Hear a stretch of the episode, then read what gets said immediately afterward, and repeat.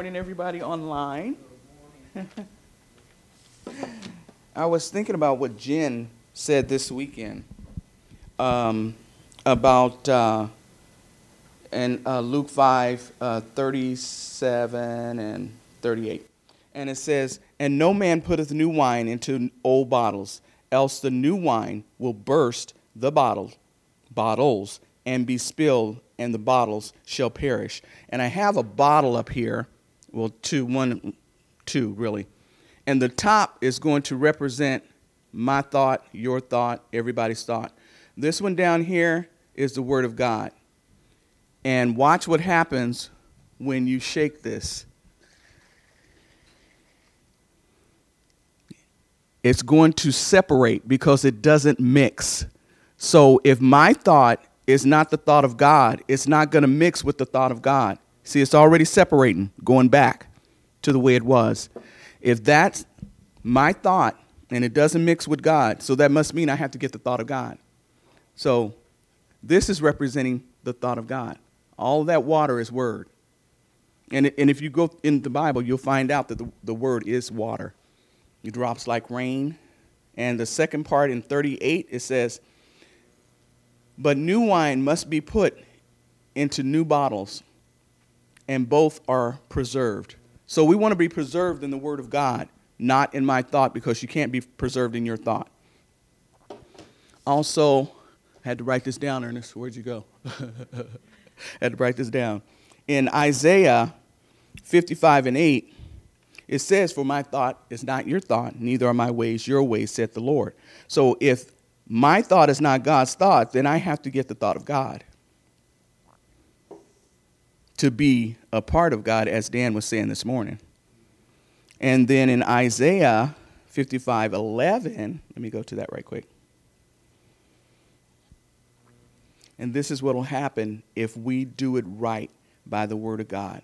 So it says, "So shall my word be that goeth forth out of my mouth. It shall not return unto me void, but it will accomplish that which I please, and it shall prosper in the things whereto I sent it." So then this is the one you want to put your hope in right here, the full Word of God. And that's what we want to live by, the total Word of God, not my thought, but God's thought. And if we do that, it'll get us all the way back to heaven, all the way. And that was my thought. We'll give it over to PK now. Very good. I appreciate her saying a few words before we get up here. Very important thought to have your mind set to receive the Word of God. We receive a lot of things. You know that? Man, do we receive thoughts in our minds? Some of them we don't want to receive, and yet we still receive it. Isn't that true? Have you ever tried to debate with yourself in a way that, I don't want to think that, I don't want to have that? You know what I mean? And yet it still enters into you. You see how that works? If we're talking about the human experience and about everything that happens with us, there are times like things like that are going to happen. But here's the thing that you're going to start finding out when you have those things going on, is that the more you learn about Jesus, the more that thing that made its way in anyway is not going to be able to make its way in. You'll start seeing changes to where you said, there was a time that I would allow that, and it would come in. Now, don't take this as a physical thing. Take this as learning more about Jesus, and it gets to the point where you really are dependent on him. You really do believe in him. And he helps you through that love you have for him and through your obedience to help you to stop that thing from entering in and having free reign. Now, there's two sides to this coin here. We've been talking about this lately, is that God is allowing, I don't know how many read Dan's last blog. Was that good? Why does God allow the devil to get at you? Did you read that? That is very powerful. So what if I told you that everything that God made is going to serve him, even though it may be evil? But everything that he created, everything that he made has to serve God. You see how that works? Claudette's thing up here was about where your thought is. as opposed to the thought of God. She had the oil and water here. The oil and water don't mix. They mix for a short while, and then what do? They separate. You see how that works? Good illustration. But one of the things that's important is for us to understand our thoughts work that way all the time. When Israel came out of Egypt, was there a mixed multitude that was with them? Yeah. Did that mixed multitude cause them problems? Yes, it did. Now think about it this way. Coming out and having mixed thought. Trying to serve God and still having the thought of sin just being rampant in your mind. And God knows that we can't do it that way. You know, we don't even feel good when we try to do it that way, do we? What has to happen is there has to be a clear separation. Can you do it? If you could, what do we need God for? We can just separate everything, put away stuff and then go about our business, right? Just serve God and that would be the end of it. But that's the problem. We're not recognizing that this spiritual warfare that we have it's a powerful thing, and how you look at it makes all the difference in the world. Okay, so you've heard this said, and I'm going to repeat it because rehearsal is good for us. To repeat things are good. To bring to remembrance is good. Here's the thing. You say to yourself sometimes, I'm going to go out there and I'm going to battle that devil. I'm going to get that devil. I'm so tired of what he does and all these things. I'm going to go out there and I'm going to fight with him. Well, that's not good. You know why? Because it's all the I. I'm going to do this. You know, you're doing this through yourself. You're making up a thing in your mind saying, well, I'm tired of what it does to me, but you're still saying I. Think about what I'm saying. You're still saying I. I'm going to fight this. I'm tired of what it's doing to me. I'm tired of this and that. But it's still the I. You cannot enter into any type of spiritual warfare thinking you're going to do it with the I. It has to be the we. It has to be the us. What did Jesus say in the 17th chapter of St. John? He said, I am my Father. We're one. That's John 10:30. But when he says 17, he's doing the prayer for us. He's saying, I am my Father, or we're going to be in that person that believes. Isn't that true? So he said, I am my Father both. We're going to come in. Another place he says, I am my Father will come in and sup with them. Doesn't he say that? All kinds of things. But he's always talking about the power of the witness of the Father, the witness of Jesus himself. You and him entering into something, the witness that Jesus is with you. Very important for you to understand that Jesus is not wasting his time. Never has wasted his time. Everything he does for a purpose. All purposes that are in God are going to come to pass. Anything that God says he purposed to do is going to happen.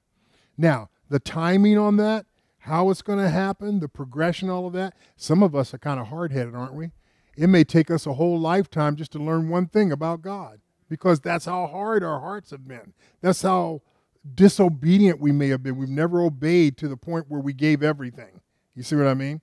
The very first thing that the commandment thing that Jesus gives is this. He said, love the Lord thy God with the whole heart, soul, mind, and strength, right? Gosh, that doesn't leave much of anything else for anything else. But the reality of that is, do we do that?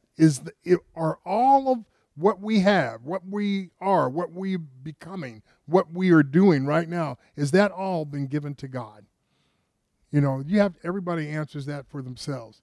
But there is a progression, the place that you come to, where everything is given, all is given. The reason I say that, if Paul could say that, we can say it.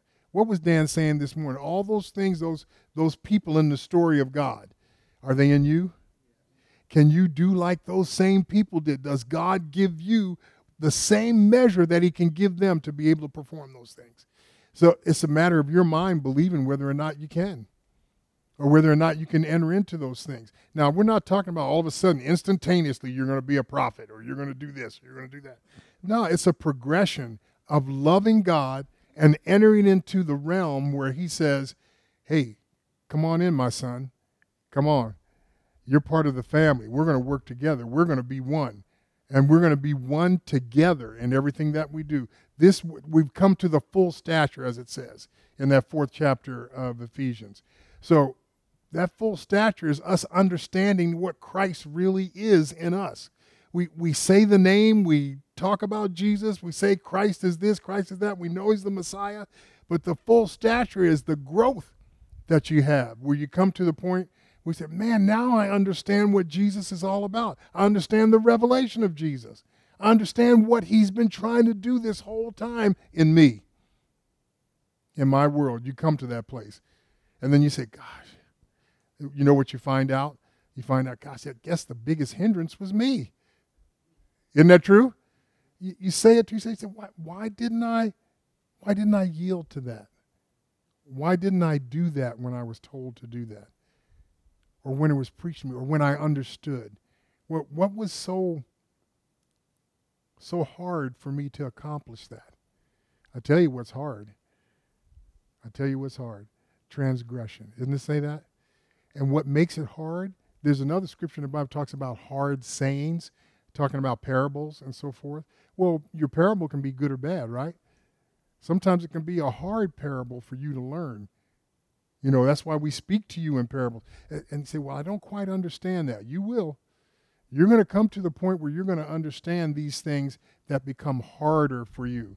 What does the scripture say about what Jesus said to us? He's, take my yoke upon you and learn of me. My yoke is, and my burden is light. And I'm just going to say this openly. Sometimes we call Jesus a liar because we say, Lord, this is so hard for me. This is so hard, I can't do it. It's so hard that I don't even want to attempt to do it in some cases. You're the fear of it, or the toughness of it, or maybe you're looking at the walled cities in the mountains and it's too big. It's too big of a thing to do to try to conquer. You understand what I'm saying? You're seeing how the enemy's strength is made manifest in some way. And you say, there is no way I can overcome that. Well, inner truth, you're right. You can't. By yourself, you cannot. But with Christ, you can do it. One of my favorite, I've said this before, because I hope this is what happens with me. And I use the term hope on purpose. The hope that I have is that I can be, of course, we want to be like Jesus. But there's a character that I identify with, Caleb. And I identify with him because when he was 85 years old, he went to Joshua and he said, Moses promised me this land, a particular land, and these mountains here for posterity for me and my family. And he said, now that we've whipped all these kings, because Joshua whipped a lot of kings, I think like 25, 26, and took their kingdoms from whatever. But he said, now, and Joshua brought the peace into the land. And then he told him, so, okay, I've been fighting, I've been doing this all this time, and I still remember what Moses promised me. And so now that you're the leader, let me have what Moses promised to me. And Joshua looked at him. Of course, they knew each other real well. Weren't those the only two men that came back with a positive report? The only two, remember? And so they knew each other quite well. Their spirit was different than all the other spirits of those that were in Israel. So, and Joshua looked at him and said, yeah, my friend, you know, you and I, we were the ones that came back with the good report. And I remember what Moses said, be it unto you. Go take that land. That's your land. Now, it wasn't just given like there was nothing you had to do. He had to go fight for it. But he was willing to do that. And he told Joshua, he said, give me this mountain. He's 85 years old. He says, give me this mountain. And then he makes a statement. He says, the strength that I have, and he wasn't talking about his natural strength. He's talking about that spirit that was different that him and Joshua had. He said, the strength that I had back in that day when I was a spy is the same strength I have right now. The fortitude in hope, in faith in God. I'm adding, I'm telling you what he's talking about. And he says, and I still have it, so give me this mountain. And him and his family, they took that mountain. And guess who lived in those mountains? Anak. Anak were the giants. He had a tough, the cities that they built in those mountains, thick-walled cities, not like the ones that were down in the plain, you know, stuff like that.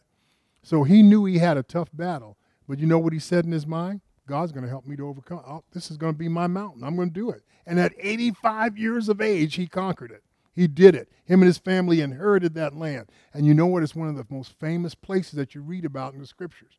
Have you ever heard of the term Hebron? Hebron, the land of Hebron. King David did a lot of work in Hebron. A lot of some of the things that during the time of his kingdom.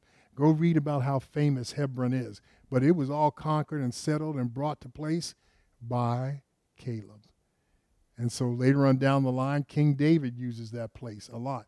Let me tell you how he does it one place. He's king over Hebron. You remember when the kingdom was split and his son was against him and all these other kind of things? 7 tribes that he spent 7 years, not 7 tribes, 7 years in Hebron being the king. But he wasn't king over all of Israel yet. And then later on, when he conquered everything, Saul was dead, all the nations around him, and he's conquered all this stuff. Then he spends 33 years being king also, so a total of 40 years of being king. But his first 7 years of being king was in Hebron, and that's the same place that Caleb had. You see how it's important that some of the zeal and the things that God puts in his people serves a purpose in prophecy. That's what I've been talking to you about, your zeal for God. You don't know what part you're playing in prophecy. Remember I said everybody has their place? Everybody has their place. Our young people have their place. Everybody has their place. Just because it hasn't come to pass yet doesn't mean that we don't have the place. The place has been put there in prophecy. God has done everything he said he was going to do with us as believers. So does that mean our generations are going to be blessed? That's what I mean about being put in the place of prophecy. So we may not see those things now. We say, my son, my daughter, they don't care anything much about the Lord. Don't speak the negative. Speak the positive. Are they your generation? Do they belong to you? Are you a believer? You see how this works? Let's start praying for that. Let's start praying for the things that God said he was going to do. So this thing that I'm talking about things, God setting things up, I'm going to go to an old story. I'm just going to relate a little bit of it because you all know the story already.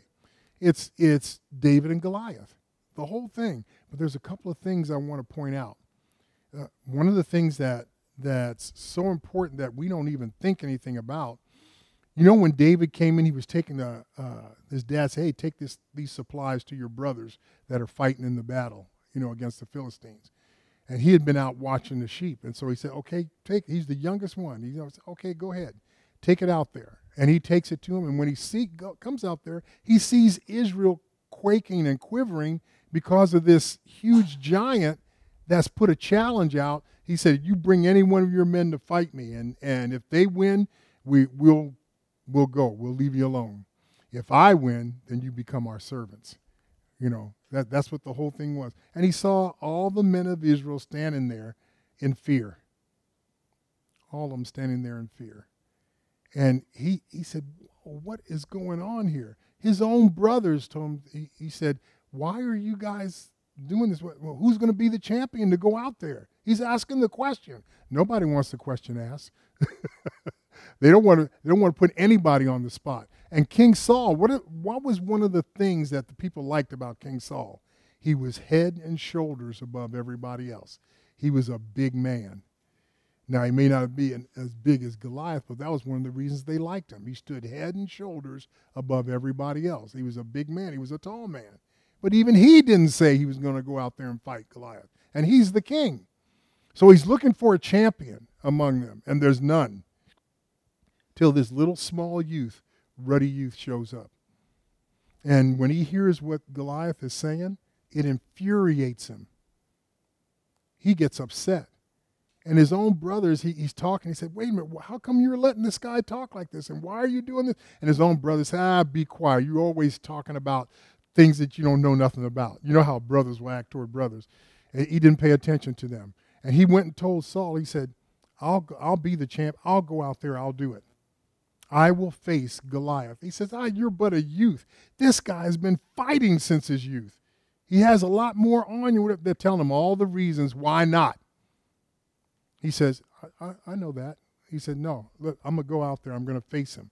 Well, he said, if you are going to go out there, take my armor with you. He tried it. He said, I can't prove this armor because it's too big. Took it all off. Went on out there. And this is the thing that a lot of people overlook. Goliath told him, he said, I'm going to flay you out, and I'm going to let the birds of the air and the beasts of the land consume you. He said, why are they sending somebody like this against me? You know, and so he said, this is going to be a short work, basically. And he said, that's what I'm going to do to you. Now, what people don't know is David turns right around and says this to him, said, you uncircumcised Philistine, what makes you think you can stand against the armies of the living God of Israel? He says, I'm going to tell you what I'm going to do.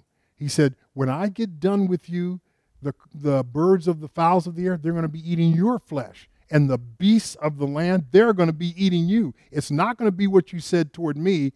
It's going to happen to you. And then he added, he said, and I'm going to take your head off too. This kid, see, this is what I'm saying. And so he makes the statement. And so they start, Goliath has a shield bearer. His shield is so big it takes another man to carry his shield for him to go forward. So this guy is carrying his shield and Goliath is walking behind him. His sword was so big, it was like a beam. And so he's carrying his sword and this guy is carrying his shield. This is showing you how big this guy is. Someone else to carry a shield for him just to take it out there because it was so much. So the whole deal, and David sees all of this. And he said, I'm taking my staff. I don't know if you know very much. Remember when the 23rd Psalm, thy rod and thy staff, they comfort me. He took a staff with him. He's a shepherd. And he takes his sling and he takes his pouch and he puts 5 stones in that pouch. Now, I tell people this. You don't have to believe this. Some people say, well, he took 5 stones because it spelled Jesus is 5-letter word, J-E-S-U-S. Yeah, that could be. But more than likely, the scripture tells us later on down in scripture that Goliath had 4 brothers, and all of them were as big as he was. He was the champion one. So he took enough so he could take care of all of them in case they all came out. That's the type of mind David had. So these Goliath was only one of 5 brothers like that. And so if somehow Goliath, didn't make it through, there were going to be 4 more, and David prepared for him. This shows you what type of mind David had. And why? Because he communed with the Lord. Isn't this good? He said, he didn't say, I'm coming to you in the name of David. Did he say that? I come to you in the name of the God, the living God of the armies of Israel. That's who I'm coming to you in that name. So he wasn't going by himself. He believed in God. And that's what we have to do, guys. These type of things that happen to us, they are giants to us. Things that happen to these spirits that come against us. What did Rick tell us? What did he tell us? Is it Matthew 10? I give you power over all unclean spirits. He didn't say they had to be little or small. They are big. They may be huge. But he says, I give you power over them, over all unclean spirits. Oh, unclean spirits can be great in number or small in number. Think of Legion for the man of the Gadarenes. There can be a lot of them. Sometimes they can be huge. They can be something. Think of the Goliath coming against. Because we're talking spiritual things here. We're talking about spiritual things in the mind. Remember when Jesus said, you have faith as a grain of a mustard seed, you can tell this mountain, be thou removed, be cast in the sea. He meant what he said. All of those things that happen in our world, in our thoughts, there are mountains there that, oh my God, they seem almost insurmountable, like we can't climb them. Isn't that true? Or we all have a lot of mountains in us. I can't do this. I can't do that. That mountain is just too big. But Jesus said, if you have faith as a grain of a mustard seed, you can tell that mountain, be thou removed and cast it into the sea. Not only uproot it, but throw it into the sea by a grain of a mustard seed, if you have that faith. So does that show us where we have to walk? What sort of things we have to do? Now, I'm going to go back to the David thing. Have you ever heard that expression, the battle is the Lord's? You go back and read, I think it's 1 Samuel, I can't remember the chapter where all this happens, but that verse 17, that's where the verse is. Because this is David saying, you know what? I understand that the battle is the Lord's. Very famous scripture. The battle belongs to God. And so think about this. Somebody mentioned this the other day. What about the armor of the Lord? Doesn't it say that? We have an armor. Is it in Ephesians? I think it is. But it says we have the armor of the Lord. So it starts breaking down things, doesn't it? It says the helmet of salvation. Why? Because that's where we think. All of these aspects of this armor are aspects of the Spirit. They're of Christ. So he talks about the helmet of salvation. Isn't that where we think? Isn't this where our thoughts are? So they have to be protected, don't they? And then he talks about the shield of faith. Doesn't it? The shield that he has? Shield of faith. Wow. So we have to have faith to walk on this journey. Now, these are all aspects of what God is saying that happens with the Spirit. So the shield of faith, breastplate of righteousness. Wow. So do we need righteousness? Isn't righteousness and holiness part of the new man? It says in the 4th chapter of Ephesians, it's part of the new man, isn't it? Who is the righteous one? Who is the righteous man? Isn't it Jesus? So the breastplate of righteousness. Then he talks about the loins girt about with truth. Who is the truth? I am the way, the truth, and the life. And why the loins? Because from the loins is where the regeneration is going to take place. So what is he telling you? What is he telling you? I'm the truth that'll be regenerated over and over and over again to those that believe. So loins girt about with truth, feet shod with the preparation of the gospel. Wow. So do we need that gospel? Definitely. Are we willing to go where that gospel wants to take us? And I'm going to tell you this, all of you are going to be evangelists in your world. In your world, you have to travel. You have to travel to those great kingdoms. You got to go up those great mountains that are trying to stop you. You see where I'm going with this? You have to trod those paths. No matter what it is, you're going to walk in the dust of your earth, and you're going to continue to go from one place to another. When he sent them out 2 by 2, what did he tell them? Don't even worry about taking any script or anything with you. Everything says if they receive you into your home, well, good. If they don't, you leave that home and you do what? Brush that dust off your feet and move on to the next place. Feet shod with the preparation of the gospel. In the book of Acts, did they do that? Did they go everywhere they needed to go in order to promote Jesus? And look at the miracles and the signs that followed them. Very powerful, wasn't it? So they did the same thing. So to me, when he talks about the battle being the Lord's, you up there talking about how you're going to go against his spirit and you're going to battle it.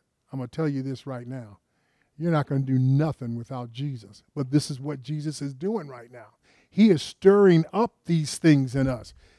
The thing that Dan, the point he was trying to make on that last blog is, why does God even use the devil? Why does he even allow the devil to be around? Without him, you would never know you could overcome. Without him, you wouldn't know that God is greater and that he will give you the power. Just like Jesus had the power, you'll have the power. Didn't Jesus say, I was manifested to destroy the works of the devil? That's it. What do you think you're manifested for? You're manifested for the same exact thing. What makes you any lesser son of God than what he was? God's trying to make you a son so you can do the same thing he did. And you have to do it in your world. So you're going to overcome that devil by being the true son of God, by walking as a son of God. In other words, those that are led by the Spirit of God, they are the sons of God. So we have to be led by that Spirit, don't we? And do we have to enter into that Spirit? Yes, we do. And the only way to do that, God is going to show you some things. We have to perceive God. We have to perceive Jesus. I'll say he is God. Perceive Jesus a certain way. So he prepared us with all of these things, helmet, salvation, breastplate of righteousness, all those things. But that's in a progression on how to learn how to use them, isn't it? Every one of those things have to be shaped in us and brought to a place where we experience it. And we know it for ourselves. Wisdom and understanding of the helmet of salvation is going to help you to guide your thoughts. This is how it's going to work. In other words, he gives you his thought, but then in turn, you have to learn how to put away your thought. She said it was oil and water, didn't it? Yeah, you got to put it away. You got to separate yourself from it. See how that works? Every aspect that he gave you that defensive thing for. Actually, it's not defensive, it's offensive. All the armor is offensive. It's for things to protect you as you go into battle. Now, God doesn't need the battle, but it says the battle is the Lord's, huh? So you have to have him in you to be equipped to go against those spirits because it's his battle. He fought it for David against Goliath, and it actually says that. You go back, we skip over these things, but he said the battle is the Lord. David speaks this and says, I know the battle is the Lord's. And he also tells of some experiences he had. Lion came to get the sheep, I slew the lion. Bear came to get the sheep, I slew the bear. And I'm going to slay this Philistine the same way. That's what he told. That's cool because God brought him through the experience. Now, in one place he says, I grabbed the beard of that lion and I slew him. Grabbed him by his beard and slew him. This is powerful, this little kid, little ruddy youth. But he's a big man in God, isn't he? Huge man in God. The greatest king that Israel ever had. Isn't it powerful? For you to understand that this is what God will do for you. If he did it for those back in the Old Testament in an old covenant, what do you think he'll do in a new covenant with you? The old covenant didn't have what we have. He said he had to get rid of the first one in order to bring in the second one. This covenant we have now, that's written in our hearts. It's not on tablets of stone. And the Spirit of God takes up his abiding place in us. Whew. The Spirit would move on them at times for them to do these things by their faith. But now it resides in us. It tells us in John 2:27, it's right here. It's right here, isn't it? It abides in you. So that's where the anointing is at, isn't it? So if it's there, do we need to utilize it? God already gave us what we need. Do we need to utilize it? So what are we still getting so entangled with things of the world with? You know what I mean? Think about this. We can't agree on things. We can't do things right. We're hindered. We have things. We're tripping. We're stumbling blocks in our life. All of these things, they're hindrances to serving God the way you should because the spirit of the world has entered into thought. Think about what I just said. So since the spirit of the world has entered into thought, more stumbling blocks, more things where you can't get agreement, more things going bad, more things going wrong. If that's true in your life, then you know what you have to do. You have to make a decision.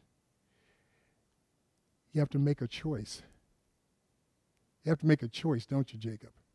Choices have to be made. Mom, we made a choice, didn't we? Was it easy all the time? In fact, it was very hard. The choices that we made. We had to make some choices for some things that cost us some things.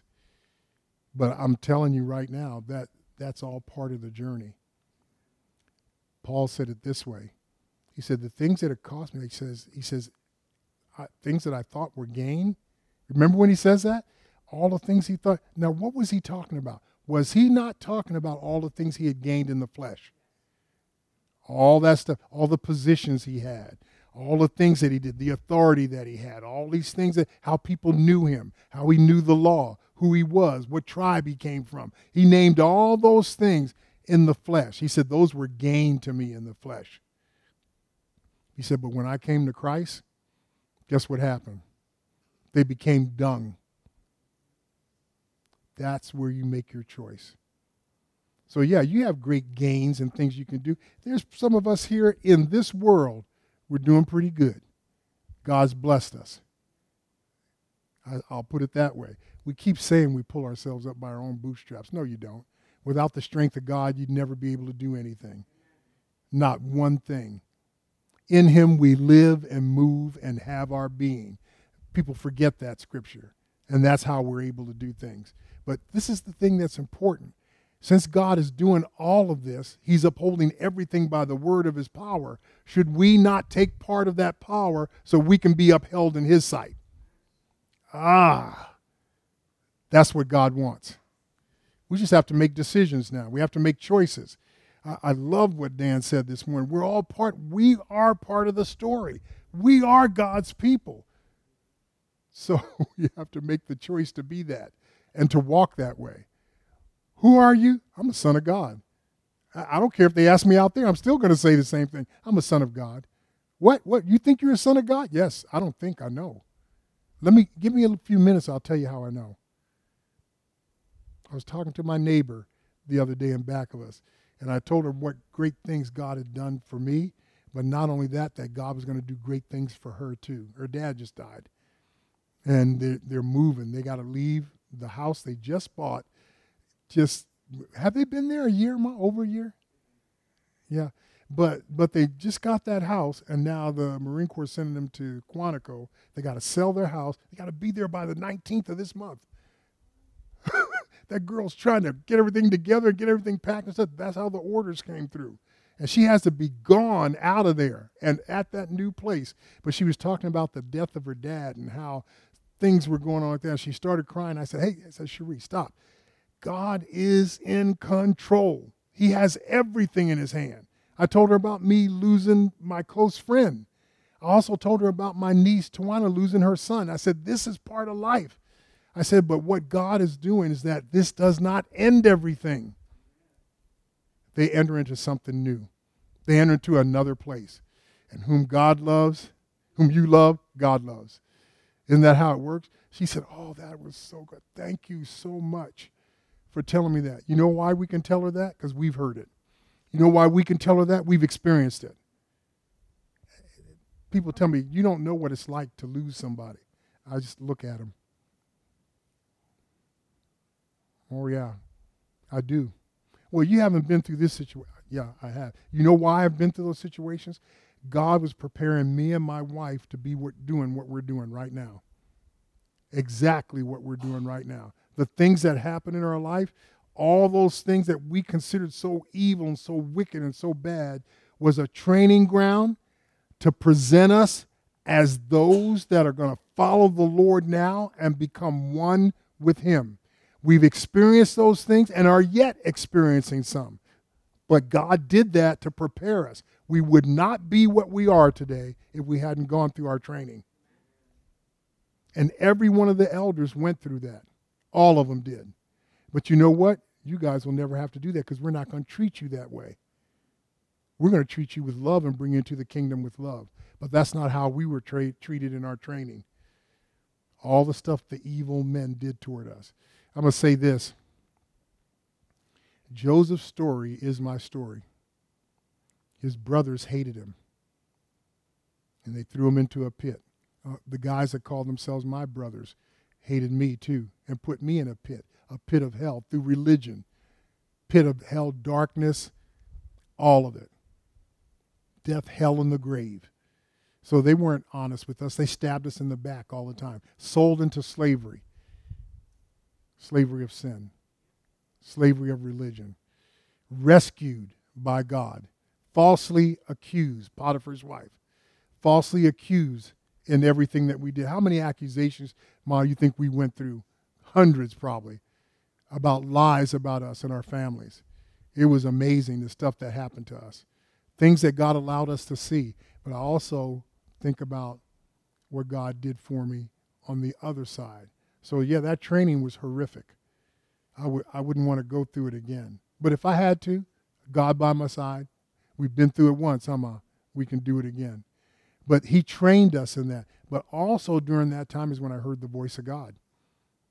Now, that did something for me. Sitting up on the podium, enemies all around me, and God spoke to me and told me to go. And didn't say it just once. He said it 3 times. And that 3rd time is when it hit me. I was listening to the voice of God. And he did me just like he did Abraham. Where am I going to go, Lord? I don't know where I'm going. I'll show you. And we left. And God, we went through several other things, other lands, so to speak, until God brought us to the truth, the land flowing with milk and honey. That's what God did for us. So I can look at that, Look at the story in the Old Testament and said, that's what God did for us. And he brought us forth. This is what God does. Did we understand it all while we were going through it? No way. I'm not going to stand here and try to, oh yeah, we knew what God was doing the whole time, and we knew this and knew that. I tell you one thing, once God did show us where we were supposed to be, it was a marvelous witness that came to us. So my friend, my close friend, my good friend, Rick told me, Kenny, you're my best friend. Then I found out he told all the elders. At one time or another, he said, Kenny, you're my best friend. I said, thank you, Rick. You're my best friend. You know, back and forth. You're my best. Yeah, you're my best friend. Brian said, he told me that too, Kenny. Dave said, he told me that too. Dan, he told me that too. Gary, he told me that too. Keith, all of them. But you know what? It was true. It was true. Good friend. But this friend helped me, pulled me out of a pit, out of death and hell, miry clay. You go back and read it. I think it's the 40th chapter of Psalms. It says, David talks about being stuck in that miry clay, stuck in mud, you know, where he couldn't move. And he was in death and he was in hell. And somehow God reached down and pulled him up out of it. And he cried unto the Lord. He said, I patiently waited on the Lord. Well, man, it took patience for what we did, too. But he pulled us out. But then he gave me a witness. First time I meet a man when I go to Chicago, and he says, oh, there you are. Oh, there you are. And I'm looking at him. He said, I pulled you up out of the pit, death and hell. I didn't understand it then, but I sure understand it now. You know that's Jesus doing that, right? But was he doing it through the one that had the mind and the thought and the wherewithal to experience that in the vision? Yes. That's very powerful. I love it. So what is God doing now? Is he fulfilling his prophecy? Oh, most assuredly. Most assuredly. And he's going to fulfill it for me and my wife. We're going to work together in this.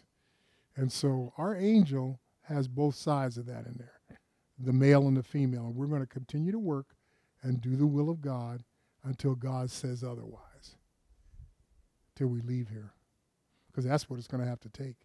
I'll keep doing what I have to do until I can't do it no more. And I believe God's going to bless us in that. But I don't want to do it alone. Remember when Rick told us, he said, I'm greedy. I want all of you. I want all of you in this journey with me. I want all of you to follow Christ. I want all of you. He says, I'm greedy. I don't want to lose anybody. Remember when he said that? That's all of us. He cared enough about us and loved us that he wanted all of us to follow in the will of God. Isn't that true, Patty? All of us to follow in the will of God. It's important that we do that. There are things that we've been told. Let's start believing them. Dan asked a question this morning. Did Rick ever tell any of you anything? You say, oh, no, it has to be something special. No? How many times did he preach for us and tell you this, this, and this was going to happen? Did you receive the gospel that he preached? Then he told you something. Isn't that good? And I'm going to say this one more time, too. We've all seen Jesus. People say, well, I haven't seen Jesus like these other people. No, you saw him. You saw him before you fell. We've all seen him. So now what we're waiting on is what? Getting the things that Jesus is trying to give us through grace so that we can see him again in remembrance and remember the face we saw at the beginning. You all saw him. So quit saying you haven't seen Jesus. You have. You saw them. Now he has to bring it to remembrance. He has to bring it to remembrance in you, Ceci. What did I tell you a long time? You're not the same as everybody else over there. You saw him. And he has to bring it forth. He's going to bring it to remembrance again, what you saw. Lord, I saw you before. Yes, you'll remember then. You'll remember how glorified it was, how powerful it was. and the light that shone, the glory that shone around him as you looked at him, as you conversed with him. You had conversations with Jesus. But something happened and we were separated. Iniquity has separated us. But now we're getting back. And guess what? We'll see him again. I mean, I haven't seen him like so-and-so. Yes, you have. You just don't remember it. Once you go into death, you don't remember. But what if you come to life? Will you remember? Once you're resurrected, will you remember? You'll remember you saw him. And he will appear the same way to you as he did before. This same Jesus that was taken up will come in like manner. Woo! You'll see him again. You will see him. That's powerful. God's been doing some great stuff with us, and we believe it. We believe God is working in the Spirit to try to draw us all into it. All I'm going to say is do not take steps back. Don't go into perdition. Go forward. That song that Claudette played this morning, I don't want to gain the whole world and lose my soul. We were playing that at the other house we were living in, and Rick heard it, and he turned away and started walking away. And then he turned around and came back, and when he came back, tears were coming down his eyes. So many tears. I said, Rick, what touched you about the song? He said, it's true. It's true. He said, everything that I've worked for, everything God sent me here for, all of it, is so that souls will not be lost. And the song hit him, and he just started crying. How many times have you seen Rick cry? It just took him over, man. And so we play this. Every time we play it, we remember Rick. He heard that song and he said, that's what I am here for, so that the souls won't be lost. Whew. Powerful. What a witness. Whew. From a song.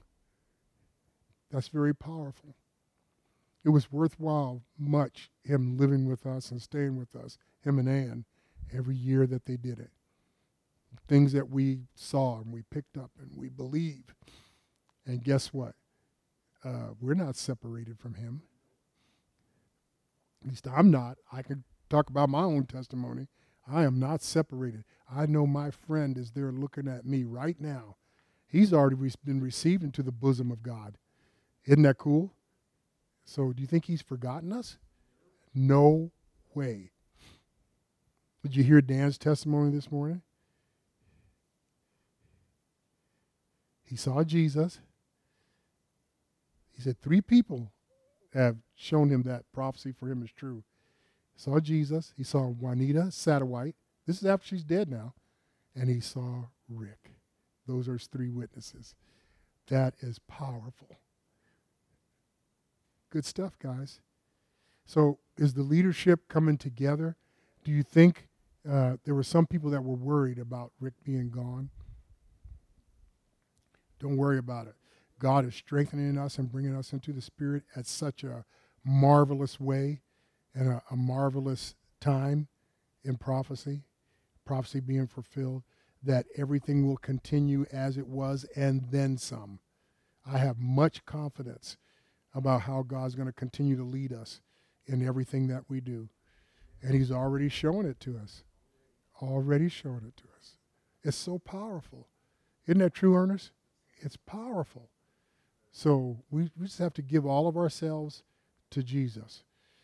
I'm trying to remember how the scripture says it. Offer yourself as a living sacrifice. Holy and acceptable unto God, which is your what?